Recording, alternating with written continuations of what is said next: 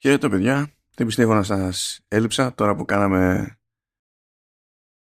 ένα περαδόθε εκεί πέρα σε, σε φωνές μιας και το προηγούμενο επεισόδιο το review του UFC 5 ήταν υπόθεση του Δημήτρη Μπίζα που συνήθως δεν πετυχαίνεται στο Oversteer αλλά επανέρχομαι, επανέρχομαι με περισσότερα previews ακόμα. Χωρίς αυτό να σημαίνει ότι δεν προχωράει η δουλειά για reviews αλλά έχουμε και λέμε. Αυτή τη φορά το μενού λέει Terra Memoria. Και ερωτώ εγώ, τι κοινό έχει ένα λεγόμενο cozy RPG με στυλάκι αυτό που τέλος πάντων λέμε συνήθως πλέον HD 2D από την άποψη ότι ε, έχει συνήθως τέλος πάντων τοπία χώρους και τα λοιπά σε περίπου pixel art σε δύο διαστάσεις και τα λοιπά αλλά υπάρχει κίνηση σε βάθος είναι οι χαρακτήρες λίγο ε, λίγο τσαχπίνοι και στον τρόπο που κινούνται τέλος πάντων έχουμε και δεν έχουμε sprites είναι ένα ανάμεικτο, ένα υβριδικό τέλο πάντων ε, στυλ που έχουμε δει και σε μικρές εταιρείες και σε μεγάλες εταιρείες. Δηλαδή και η Square Enix τα έχει δοκιμάσει αυτά ξανά και ξανά. Και νομίζω ότι ένα βολικό παράδειγμα για τέτοιες περιπτώσεις είναι συνήθως το Octopath Traveler. Τέρα μεμόρια λοιπόν, αλλά είπαμε τι κοινό έχει ένα cozy RPG και τα λοιπά με το Cyberpunk 2077 και το The Witcher 3 ε, έχουν τον ίδιο μουσικό συνθέτη. Συμβαίνουν αυτά στη ζωή.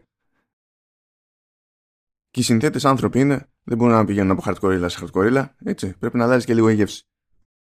Τώρα να πω την αμαρτία μου σε προσωπικό επίπεδο, έτσι ακούω cozy something something και συνήθως αποφεύγω. Όχι επειδή έχω πρόβλημα με το, με το είδος, όχι επειδή δεν είμαι ήρεμος άνθρωπος και ζω με καφεΐνη και τα λοιπά, αλλά επειδή ήδη, ήδη έχω παίξει αρκετά, α, αρκετά από δάφτα και πέφτουν συνήθως σε, μια, σε κάποιο είδους λούπα. Μου είναι ευχάριστη, δεν έχω κανένα πρόβλημα, αλλά το ένα μου θυμίζει το άλλο. Το Terra Memoria μου έκανε έτσι μια καλή εντύπωση παραπάνω, τουλάχιστον εκ πρώτης όψεως, γιατί μου άρεσε ναι, οικαστικά. Και είπα να ψαχτώ λίγο έξτρα. Πήγα, πήγα στην Gamescom να, δούμε κανένα, να βλέπουμε και τίποτα από το παιδιά, όχι μόνο τα πρόλεπε. Θα το έχετε καταλάβει από τη διαλογή των previews τέλος πάντων που έχουν βγει από αυτή μου την εξόρμηση, την Αυγουστιάτικη στη κολονία της Γερμανίας.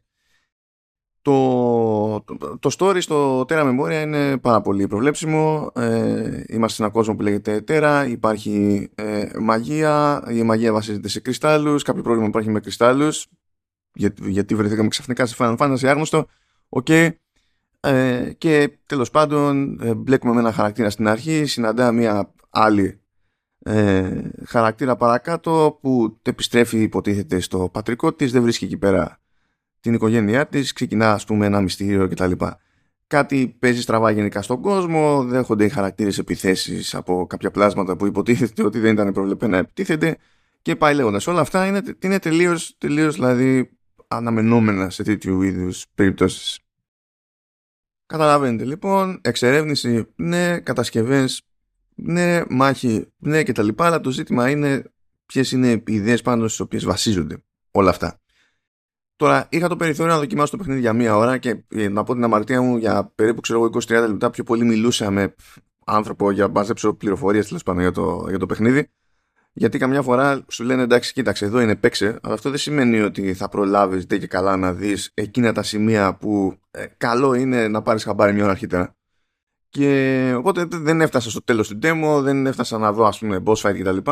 Αλλά έφτασα να αντιληφθώ πολλά περισσότερα για το, για το σύστημα μάχης.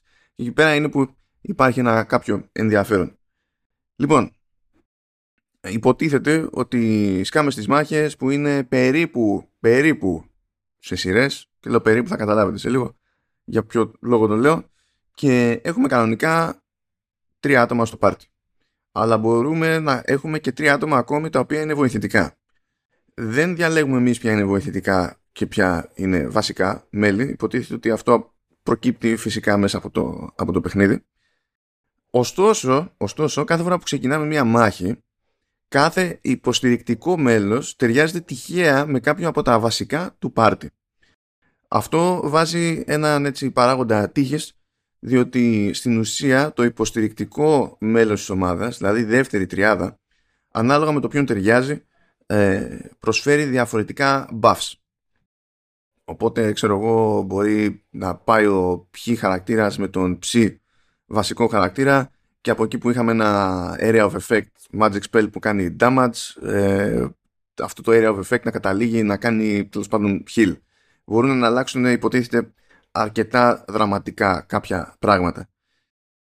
Επίσης από ό,τι μου είπαν, ε, διότι δεν ήμουνα, ήταν στην αρχή το, το παιχνιδιού του demo, οπότε δεν προλάβα να κάνω να μαζέψω αρκετούς χαρακτήρες για να το δοκιμάσω αυτό το πράγμα.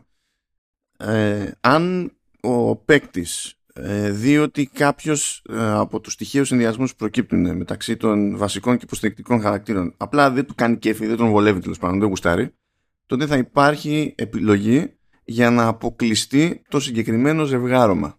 Οπότε υπάρχει ένας έμεσος έλεγχος τέλος πάντων όχι με τη λογική ότι πηγαίνουμε και λέμε ότι κοίταξε να δεις εμείς αυτά τα ζευγαρώματα θέλουμε και μέχρι να αλλάξουμε γνώμη αυτά θέλ, θα μας πετάς αλλά τέλος πάντων μπορούμε να βάζουμε στην άκρη κάποια τα οποία θεωρούμε ότι τέλος πάντων μας είναι άχρηστα ή δεν μας βολεύουν και τα λοιπά.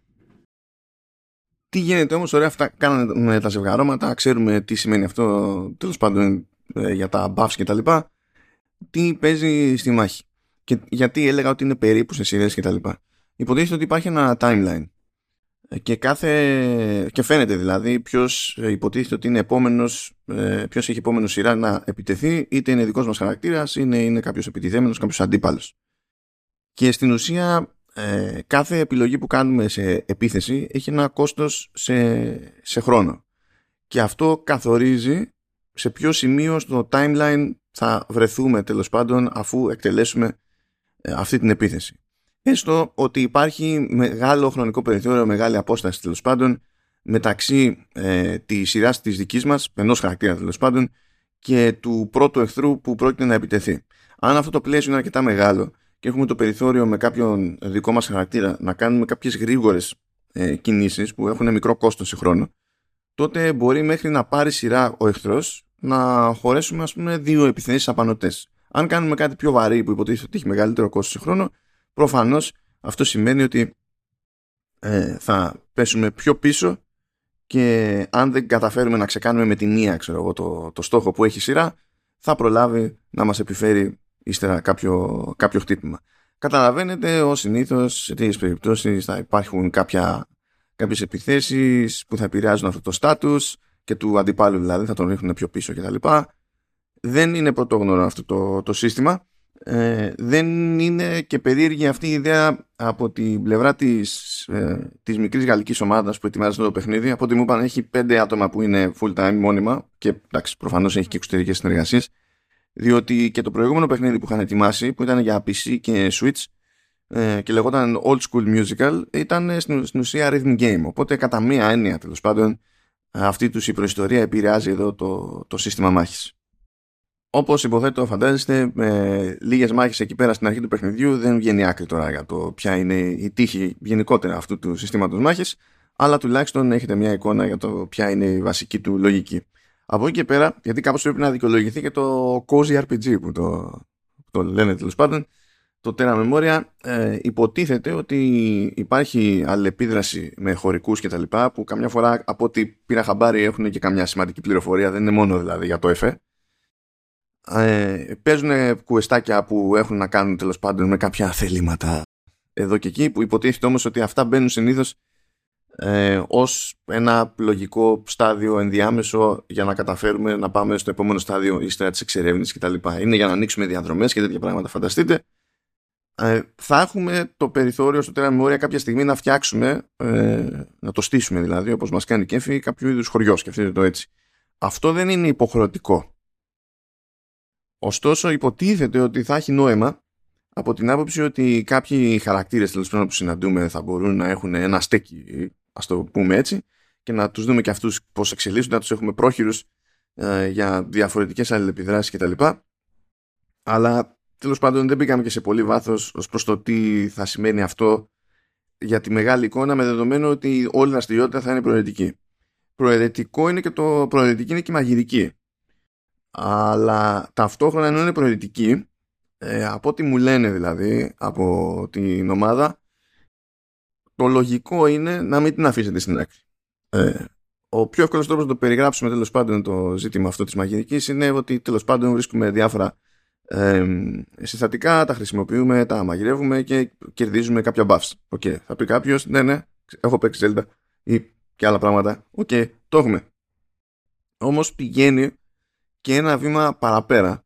Διότι με τη μαγειρική. Ε, Συνήθως τέλος πάντων σε μια περίπτωση σαν τα τελευταία Zelda, όταν μαγειρεύουμε, έτσι αυτά τα buffs έχουν ημερομηνία λήξης. Έχουν, έχουν ημερομηνία, ημερομηνία, ποια ημερομηνία τέλος πάντων. Λέω, εδώ κρατάει, ξέρω εγώ, για μισή ώρα, κρατάει για 10 λεπτά, ό,τι είναι. Αυτό ισχύει και στο τέρα memoria. Ωστόσο, θα υπάρχει και το περιθώριο μέσω της μαγειρικής να έχουμε και κάποια permanent buffs. Αν και από ό,τι κατάλαβα πιο πολύ αυτό θα επηρεάζει τέλος πάντων το, το health, το ποιο είναι το ταβάνι και, και τα λοιπά. Επίσης, άλλο ένα πράγμα που έχουμε να συνυπολογίζουμε και στην ουσία είναι και πάτημα για να μας οθεί το παιχνίδι να πηγαίνουμε πέρα δόθε. Να μην λέμε ότι εντάξει πάμε ξέρω εγώ από μάχη σε μάχη που είναι το dungeon pretty please, δεν μου πόνο και ποιος ασχολείται τώρα με την πόλη που αφήσαμε πίσω ή με το χωριό που δεν φτιάξαμε κτλ. Ε, στην ουσία προχωράς ε, πλακώνεσαι ξέρω εγώ και το experience μαζεύεις γίνεται bank. Άρα για να πιάσει τόπο όντως, ας πούμε, πρέπει κάποια στιγμή να γυρίσεις πίσω και να το αξιοποιήσεις. Και αυτό δεν είναι επίσης καινούργια ιδέα, έτσι, δεν είναι μηχανισμός που δεν έχουμε ξαναδεί. Αλλά το ζήτημα είναι τελικά πώς δημιουργούνται οι ισορροπίες ε, στο παιχνίδι με τις οποίες θα καταλήξεις δηλαδή και ο παίκτης. Πάντως, για να κάνω μια γρήγορη επιστροφή στη μαγειρική, ε, παρότι ακούγεται ότι είναι αυτοκτονικό να μην ασχοληθεί κανείς με τη μαγειρική, μου είπαν με σαφήνεια ότι αν κάποιος θέλει να βγάλει το παιχνίδι χωρίς να αγγίξει καθόλου τη μαγειρική, μπορεί να βγάλει το παιχνίδι χωρίς να αγγίξει καθόλου τη μαγειρική. Δηλαδή, ναι, μεν υπάρχει ένα κίνητρο, αλλά είναι όντως προαιρετικός ο μηχανισμός. Και μία τελευταία εκεί πτυχή του, του crafting είναι ότι τέλος πάντων εφόσον έχουμε τα κατάλληλα υλικά μπορούμε να φτιάξουμε κάποια tokens. Και αυτά τα tokens υποτίθεται ότι μπορούμε να τα κάνουμε equip, είναι σαν μέρος του εξοπλισμού και όσο τα έχουμε πάνω μας δεν είναι συγκεκριμένα buffs. Ας πούμε, π.χ. άμα φτιάξουμε ένα water token υποτίθεται ότι αυτό ενισχύει κάθε ability που σχετίζεται με το νερό κτλ. Όλα, όλα αυτά είναι προβλεπέ. Το ζήτημα στο Terra Memoria είναι να είναι έτσι περίπου JRPG σαν στυλ αλλά να μην είναι πιεστικό και να, πάντων, να ευχαριστιόμαστε τη διαδικασία περισσότερο χωρίς να καταλήγουμε σε μια φάση του προσπαθούμε να σώσουμε τον κόσμο, παίζει μελόδραμα και ό,τι είναι ανέξω και κόζει RPG που έτσι κι αλλιώς συνδέεται και με το concept ας πούμε του, της δημιουργίας κοινότητας και τα λοιπά. Άμα δείτε το τρέιλεράκι ή οτιδήποτε τέλος πάντων screenshots και τα λοιπά ε, έτσι κι αλλιώς ο συνήθως σε True Ending βάζω στη σημειώση του επεισοδίου και, το, και link προς την επίσημη σελίδα αλλά και link συνήθως προς το πιο πρόσφατο trailer που έχω πετύχει ε, μπορείτε να σκεφτείτε ότι εντάξει αυτό το παιχνίδι δεν μπορεί πρέπει να βγαίνει παντού δεν βγαίνει όμως παντού θα βγει για PC, PlayStation 5, Xbox Series και Nintendo Switch. Δεν κάνουν τον κόπο για PlayStation 4 και, και Xbox One. Δεν έχει καν σημασία αν είναι τεχνικός εφικτό σημασία έχει τι μπορούν να κουμαντάρουν ως ομάδα αυτού του μεγέθους και τι έχει νόημα αυτή τη χρονική περίοδο να τους νιάξει περισσότερο ως σύστημα στόχος, τέλος πάντων. Υποτίθεται, υποτίθεται ότι το παιχνίδι είναι να βγει εντός του έτους. Βέβαια, διανύουμε τον Νοέμβριο και μέχρι στιγμής δεν έχει ανακοινωθεί η ημερομηνία κυκλοφορίας. Αυτό δεν είναι αυτόματη χαλάστρα, διότι τα βλέπω κάθε λίγο και λιγάκι την έχω, έχω καεί πολλές φορές όπου εμφανίζεται κάποιος και λέει κοίταξε να δεις σήμερα είναι πέμπτη το παιχνίδι μου βγαίνει την τρίτη δηλαδή ναι μπορεί και να το προλάβουν μπορεί και να το προλάβουν αλλά δεν το θεωρώ και αυτονόητο. Θα δούμε. Αρκετά αρκετά βασικά ηρέμησα με τις αναφορές σε αυτό το παιχνίδι. Κάτι, κάτι άλλο θα βάλω στο μενού να τσιτώσω έτσι περισσότερο την επόμενη φορά. Αλλά χρειαζόταν γιατί εγώ προέρχομαι, δεν προέρχομαι από το UFC που αν ήμουν άξιος τώρα σε τέτοια παιχνίδια θα με είχε τσιτώσει, αλλά υποτίθεται ότι έρχομαι από τη φάση με το Spider-Man 2. Είχα τσιτώσει εκεί αρκετά, δεν χρειάζονταν άλλο. Κάνουμε ένα διαλυματάκι τη χαλάρο και συνεχίζουμε με κάτι άλλο μπαμ μπαμ. Αυτά για την ώρα και τα ξαναλέμε. Γεια και χαρά σε όλους.